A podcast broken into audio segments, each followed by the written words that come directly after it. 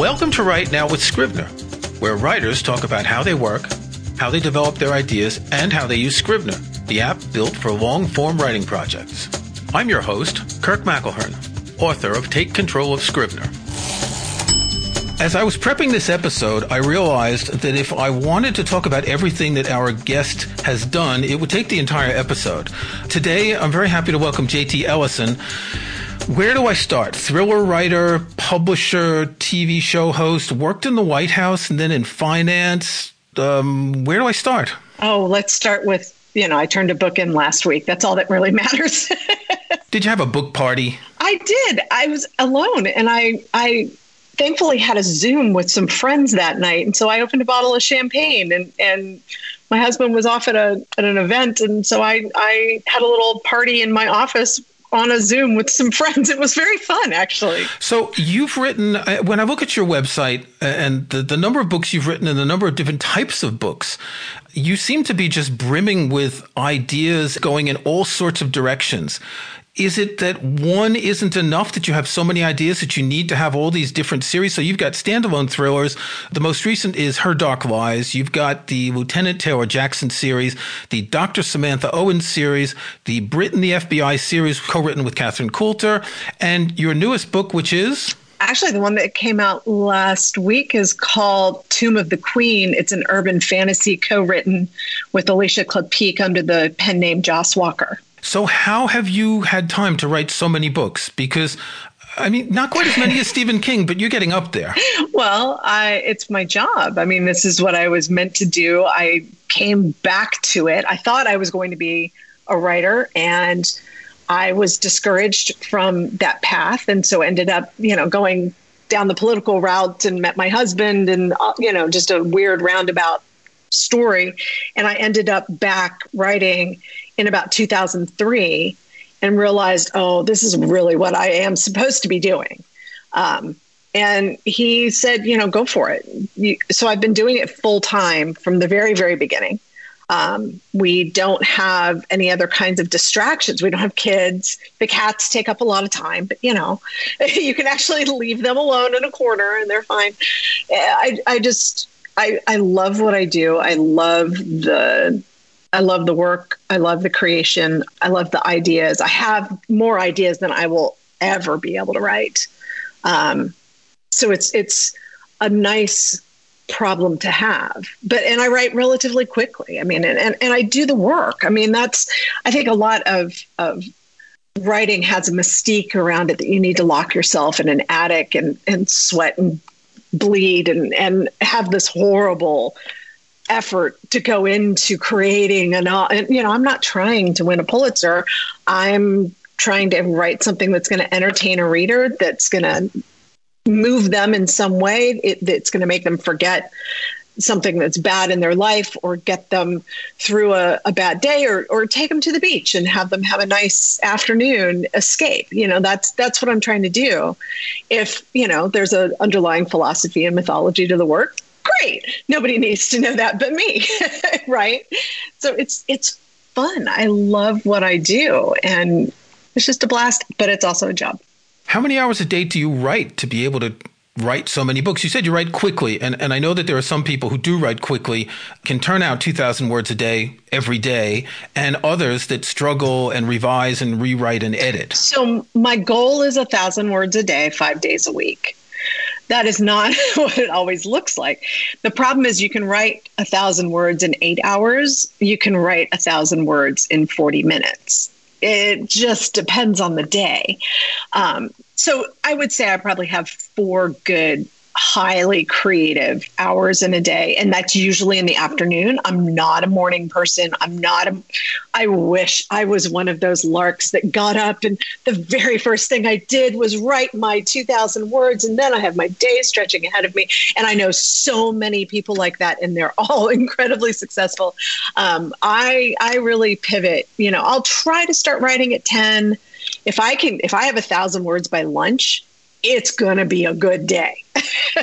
um, if I if I don't, you know, I'll ease into it after lunch, hit my stride around four, and then I try to break at five to work out and start getting ready for dinner. And you know, so my my I keep shop hours for sure.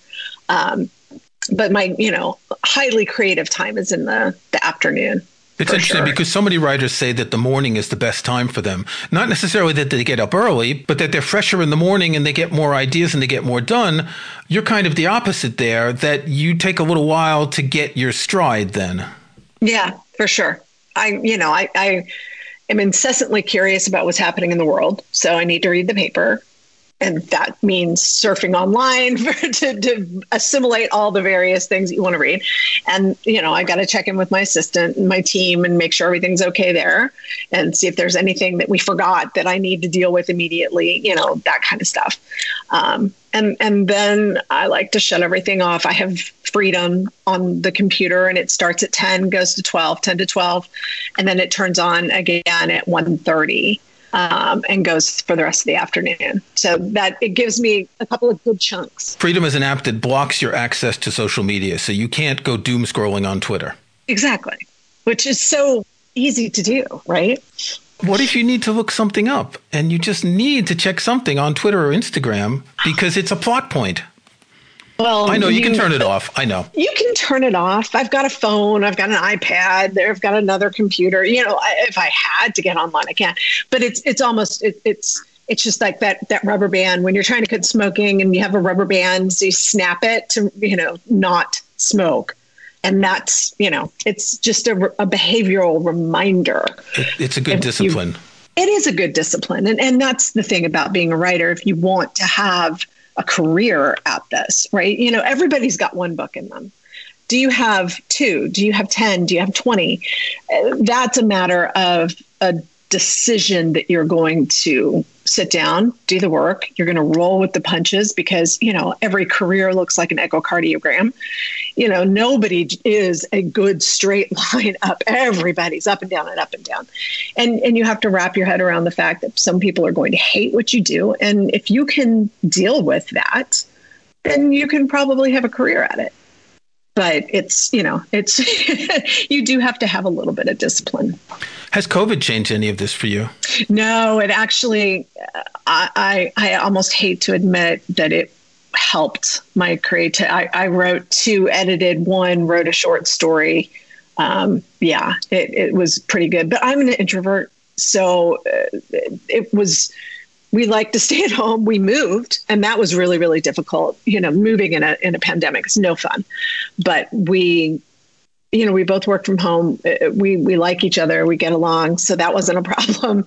Um, again, I didn't have to homeschool. I mean, such mad props to the the writers and the business folks who had to just change their entire lives and makeup to to deal with suddenly everybody's at home in the house. I mean, for us, that was just a Tuesday, right? So and I didn't have to travel. I mean, and I love to travel. Don't get me wrong. I love to travel. I love going on a book tour. I love meeting readers and going to bookstores and going to libraries. But I also, like I said, am an introvert. So switching from the in person to Zoom was really seamless for me. Um, we started taping the show through Zoom, and we were able to access authors who we would never have been able to have on the show because they wouldn't have come through Nashville. So it, it was for us not as big as a shift as it was for many people. So the show you mentioned is a Word on Words, which is a literary TV show on Nashville Public Television. And I, I wish there were more TV shows about books and authors. I lived a very long time in France, and for, for decades there was a, a Friday evening primetime book show that was really a, a national treasure. And for a few years, when I worked in a bookstore, every Saturday morning, you'd get people coming in looking for the books on the show. They sold so many books because they were on in mm-hmm. prime time. So you managed to do this over Zoom, which I guess everyone's doing. You watch the news today, and half the people they interview are on Zoom as well. right, right. I mean, we we normally shoot on location. The the, the show is actually a, a Nashville treasure. It was 40 years of John Siegenthaler doing it on Sunday mornings, and it was a half an hour in studio show. And he just he had everybody a veritable who's who of the literary world. And when he passed away, the station didn't want the show to go away, and they asked me and Mary Laura Philpott to take over the show. Um, and reimagined it for a more modern world and made it an interstitial. That's what shows up. So, an interstitial is, for those who don't know, um, it's the show between the shows. It's like a three minute. It's not a commercial, it, but it, it has a beginning, middle, and end. You know, it's it, it's a small show. So we interview in person on location, thematically linked to the book. So, like when Margaret Atwood came for uh, The Heart Goes Last, we shot in one of the local jails. I, I was in jail with Margaret Atwood. That's just not something a lot of people get to say, right? so we did so th- this was our sixth season and we we went ahead and, and did most of it through zoom because we couldn't do anything else and it worked out so well that i think we're going to continue it in a, a, variety of you know in person zoom etc just to try to to keep it up but it is just i love that you say a national treasure because national national or nashville talking about books with people who love books is really one of the best pastimes in the world, and readers love it. I wanted to ask you about your name. So, your name is JT Ellison, and I've noticed that there are a number of female authors who use their initials, like J.K. Rowling and P.D. James. Why? Is this to hide your real name? I know that in the past this might have been when P.D. James was writing mysteries. I think the publisher didn't think that a woman's name would sell. I don't think that's the case anymore, is it? I don't. You know, it's one of those things. Yes, there's a privacy element, which is great. But I mean, it's my name. That's what I've been called. So it's not really a privacy element for me. It, when I started, I was writing really dark psychological thrillers. And the trend was to have the initials so that the male readers, and I'm putting little quotes around male readers, wouldn't be turned off by the idea of reading a book by a woman, um, which I think is kind of silly, but it is what it is. I mean, there are some readers, there are some female readers who won't read a book written by a man. I mean, you know, so it kind of obscures that and takes that off the table, right? You don't want any barriers to entry when you have somebody you want them to read your book and you don't want them to pass it up because they have some preconceived notion that a woman can't write a book or a man can't write a woman or you know whatever. So that was really the trend back there. Either, you know, Alex or Sam. Those were, you know, really nice gender neutral names. And then and then the initials. Now there's a lot of men who use initials so that female readers will think it's a woman writing and you know, it's really it's really gotten itself in quite the loop. Yeah. There there are these these sort of these sorts of trends hit publishing every now and then. Remember a few years ago, all these book titles with the girl who, there were dozens of them. Yep. Yep, I fell into that. oh, you did one too? no, no. My uh, my publisher wanted the artwork for um, So Close the Hand of Death, which is a very long title. They wanted the artwork to have that girl with dragon tattoos. You know, uh, the, it was a big shift. Um, in, in, how covers were perceived as well, because cover art changed at that point. It was a really big pivot away from the visuals and to let the title be the typography, be the most important part of the book cover, which was very interesting. So. Yeah, I'm in the UK, and it's even more prominent that the big sans serif fonts with the author's name and with the title take up most of the cover. I'm not looking on Amazon UK to check this, but your latest novel, Her Dark Lies, it may have a title like Her Dark Lies, the unputdownable thriller for the summer. And they put this in the actual title on Amazon. So when you get it on a Kindle, that's the title with the blurb in it. And that kind of feels like they're putting ads into the titles of the book and because authors aren't involved in that in that choice? Well, the metadata is king, right? King, queen, and and everything. It, it just absolutely runs the the show. Um, I think Bookouture was the first one to really start putting those kinds of tags in the book title itself, and it caught on. And now they do it a lot, and and it's actually I I think it's distracting. I I don't want to be marketed to in the title of the book. I want uh, titles are so important. They're they're more almost more important than the art, and the art can ruin a good title, and the title can ruin good art. but it's and that's that's that case. If I'm looking at if I'm being told, oh, this is the most twisty thriller that you're ever going to read, when I look at the title of the book, it's like, oh, come on, no, you know, it's it is a weird trend. But you're right, things things come and go. Hopefully, that one's going. Do you choose your titles before you start writing, or as you're writing a, a novel? I'm I'm a title person. I like to have a title. It gives me a thematic link to the story and what I want to do. And I would say of my titles, probably 75% are the ones that I I created. Might not be the first title, the working title, um, but it is one that I've suggested. And for my most successful books, it's the ones that they've suggested. so I don't fight when they want to do a title change anymore. Interestingly, most of the titles of your novels have three words. Is this intentional?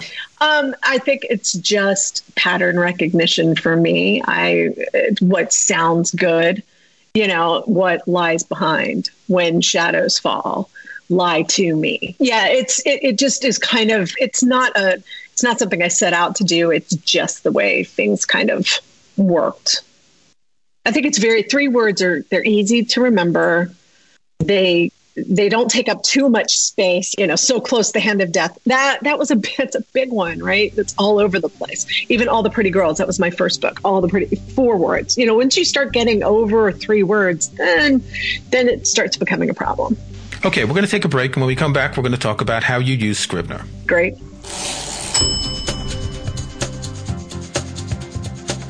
Writing a book, screenplay, or even a long article is a juggling act. You need to find the right words and the right structure, keep track of research, and refer to notes. Tailor made for long writing projects, Scrivener is the go to app for writers of all types. Scrivener combines a typewriter, binder, and corkboard in a single app. A project outline makes it easy to get an overview of your work and flip between sections. Refer to research alongside your writing and just drag and drop to rearrange your work. Write in any order in sections as large or small as you like and let Scrivener stitch it all together when you're ready to share your words with the world. With Scrivener, you'll find everything you need to start writing and keep writing. Scrivener is available for Mac, Windows, iPad, and iPhone. Download the free trial from scrivenerapp.com. Right now, with Scrivener listeners can get a 20% discount with the coupon code PODCAST. That's scrivenerapp.com. When I first contacted you to ask you if you would be on the podcast, you replied, I love Scrivener with the passion of a thousand fiery suns. is it possible to love an app that much? Yes, it is. How did you discover Scrivener? Um, my friend Jeff Abbott, who is another thriller author, absolutely fantastic writer, he and I had a long standing conversation about starting all the way back with Merlin Mann and ways to be more productive, ways to keep uh, on top of things. We like the psychology behind it. And we, we had an ongoing conversation, and he suggested I try Scrivener. I had just switched from PC to Mac and I was already having, you know, that that's a big shift, right? Suddenly, literally everything is is mirrored. Everything is opposite. So I was having a little trouble with that. I was writing in Word and that seemed insurmountable to me. So I tried it. I put a book in there. I brought it over. I tried to work on it. It wouldn't work. It took five books for me to realize the power that this had and to retrain my brain off of scrolling and and because the old words don't have an outlining function or anything i mean it's literally you just have to keep track in a notebook or you know a, a excel spreadsheet or whatever of what chapter is what and what happens in each chapter. When you switch to scrivener it's like valhalla right? You can you've got all of that on the left hand side and you can your, your binder is is the most beautiful thing in the world. Your binder your finder you know that all started to line up for me. Um, and to be able to drag and drop and to create things and to I love emojis. So I put emojis in for my characters and I color code and to be able to color code past and present and POV and it's I just love it. I love it. And so now I've written oh goodness, probably 10 books in it. And I, yeah, I am a bit of an evangelist because I think it gives so much freedom to the creative process. Okay, full disclosure, she has not been paid to say all this. this is all improvised here. You have not, you have not been fed any talking points, but you are you are highlighting a lot of the key points. Are you an outliner or are you what they call a pantser? Do you just start in the beginning and write from there? Yeah, I'm a plant. I'm a pantser. Um, I I don't like to outline. I like it to be an organic process. I like to be able to, you know, oh hey, this might happen. Oh, that's this is going to happen. So I don't even write linearly. I used to. I mean, when I was working in Word, it was literally a start to finish kind of process, and I never. I I would rarely skip ahead. I, I mean, very very rarely. And now it's, I mean, literally, I can put down whatever I want. I use a process that I just learned um, because we're always learning, right? If you're if you're if you're doing this right, life in general, you are always learning new things. And I learned a new process called 40 scenes where you sit down with with your notebook with whatever I use my Scrivener and write out 40 scenes. When you have and, and it doesn't have to be a scene. It can just be a line. It can just be Olivia is walking on the beach. Olivia has a fight, you know, really simple stuff. It doesn't have to be expanded at all. When you have those 40 scenes, if you do writer math, that's 80,000 words, right? If a scene beca- can become a 2,000 word thing, chapter, whatever you want to call it, suddenly you've got 80,000 words of your novel right there. Poof that's several hundred pages. For me, mine are usually a hundred thousand. So that gives me, I mean, and it's it worked on this past book so incredibly well that I'm going to adopt this going forward. So it it's not outlining; it's more just a mind dump of all the things that I think might happen in the book, and you know, it doesn't have to have any kind of structure to it. Just get it out there. It, it, was amazing. So, do you make a file on the binder for each one of these scenes, and then you can move them around, or use the corkboard or the outliner to look at them? Yes. So there's a there's another software called Story Planner that it, it's really more for screenwriters. It's very very extensive software, but I I dump them in there, and then you can export it directly into your into your Scrivener and it shows up in the binder as all of those individual scenes. And it's just, oh, it's so much fun. Um, so yeah, that's, and then I'll, I'll put those in their own manuscript folder outside of the manuscript itself. And then as I'm doing it, I will open that folder. Okay, here's the scene. And I drag it down into the manuscript and I flesh it out and write it and do whatever I'm going to do to it. And then, you know, and I do that for all of them. And then, you know, now I'm starting to get some scenes built and, and, everything. And then I can start thinking of, okay, what do you want your beginning to be? What do you want the end to be? You know, I don't usually know the end until the end. Um, I'm not, I'm not, I really don't plan that ahead. That happens organically. Um, I've only had one book that I actually knew the ending when I was beginning and that was really difficult because then you're writing to it and you give things away accidentally. You you know, your red herrings for yourself aren't necessarily the right red herrings for the book. So yeah, I just it it gives so much freedom that way to do that. I've talked to a lot of writers about how they use technology, and there were so many who are frustrated by technology. And you seem to just embrace it entirely. And that probably makes it so much easier to work with it because you're not struggling against it, but you're kind of going with the flow. I, I have to admit, compiling, because I, I like to do that, right? I compile, that's my backup every night because um, I use Dropbox for everything, right? So I, when I close my manuscript, I compile it in a Word document that's saved in a different folder so that I always have that kind of backup. I, I have about six redundancies because it scares it scares me to lose.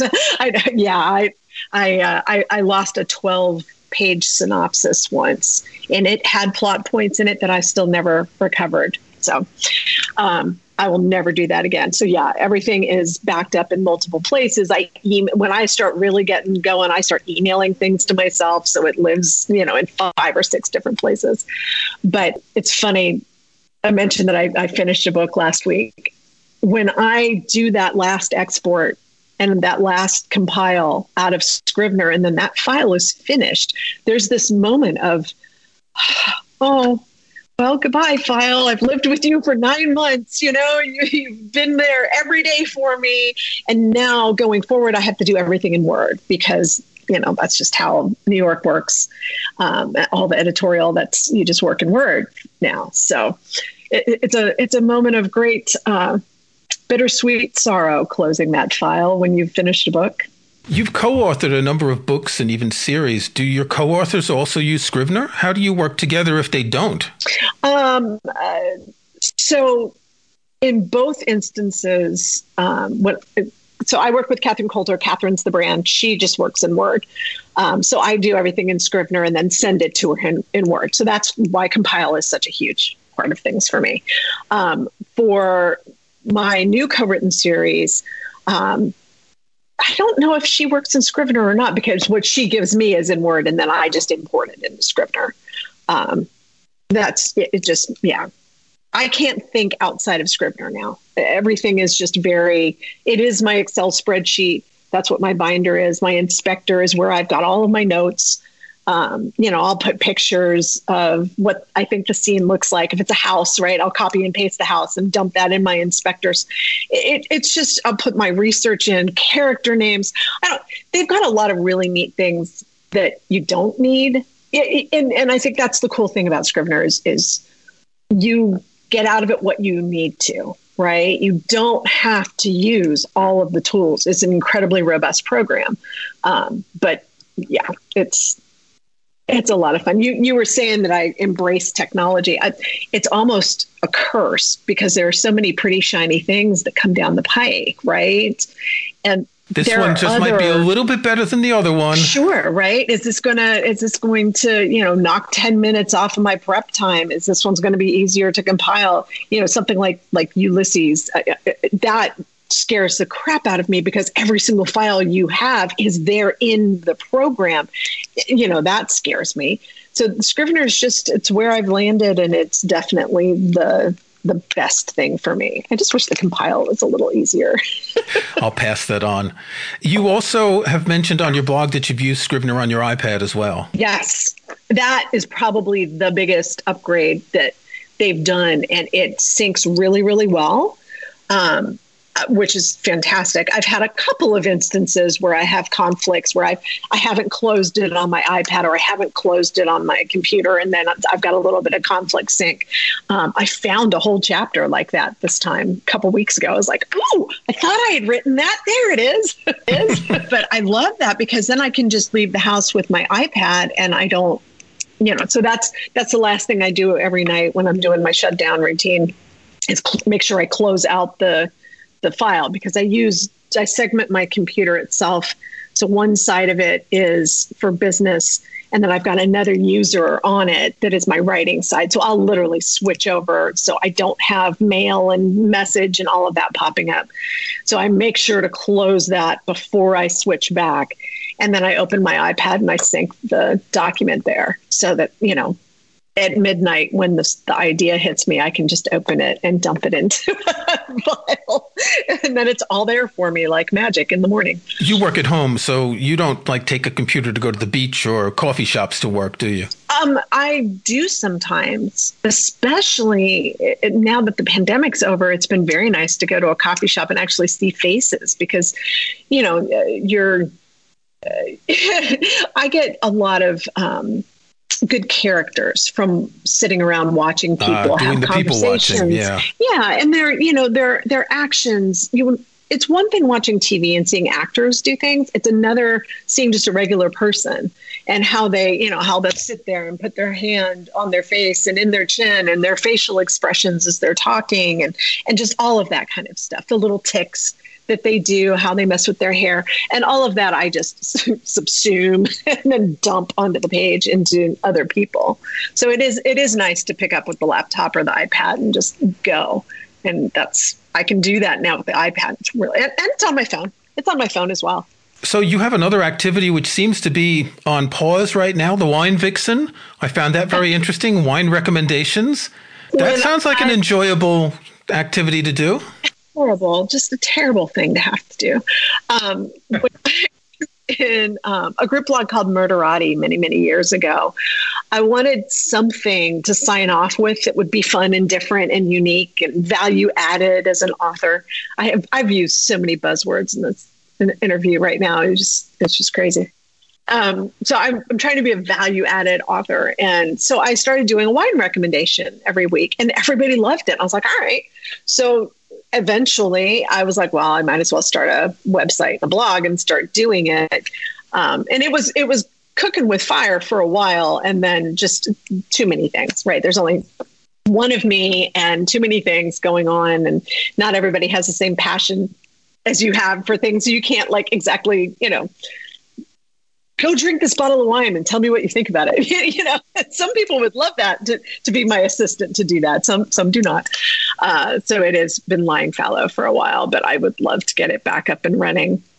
Especially, you know, it's, it's so much easier. Like with Instagram, I can just post the picture of the bottle and, and say this was really good. Yeah, it, it, does not have to be. I mean, that's I think the whole point of of the wine vixen is it doesn't have to be a sommelier giving you a, an idea of what to pair perfectly with this course or anything like that. Drink what you like, and and you know if it's eight dollars and you got it at at you know Trader Joe's, okay, have at it. You know whatever whatever turns your crank. There's no right or wrong way to drink wine, and you know demystifying it a little bit and just making it something that's fun to do. It, that was definitely something I was shooting for. Do you have any book recommendations for our listeners? What have you read recently that you really enjoyed? Oh my gosh. So I just finished, I've been reading a lot of galleys. So I just finished Lisa Unger's new book called Last Girl Ghosted. I rarely, I don't like to use the term elevated the genre, but she did. And it is brilliant and wonderful. Um, I'm reading a Lisa Jewell that just uh, is coming out in September, The Night She Disappeared think that one's called that. And I just downloaded the Murakami book about jogging and life. Um, I felt I'm entering a kind of a meditative phase where I'm trying to decide what I want to do next, right? I'm going to write a short story kind of as a palate cleanser, but I really liked the idea of, you know, just looking at somebody who is an expert on meditation and life and an expert writer and what he thinks about how how life should be lived. It's called uh, "What I Talk About When I Talk About Running." It's not a new book. It's it's very old, and I just downloaded one about being a ballerina. Okay, you, you know, can always just, change your career.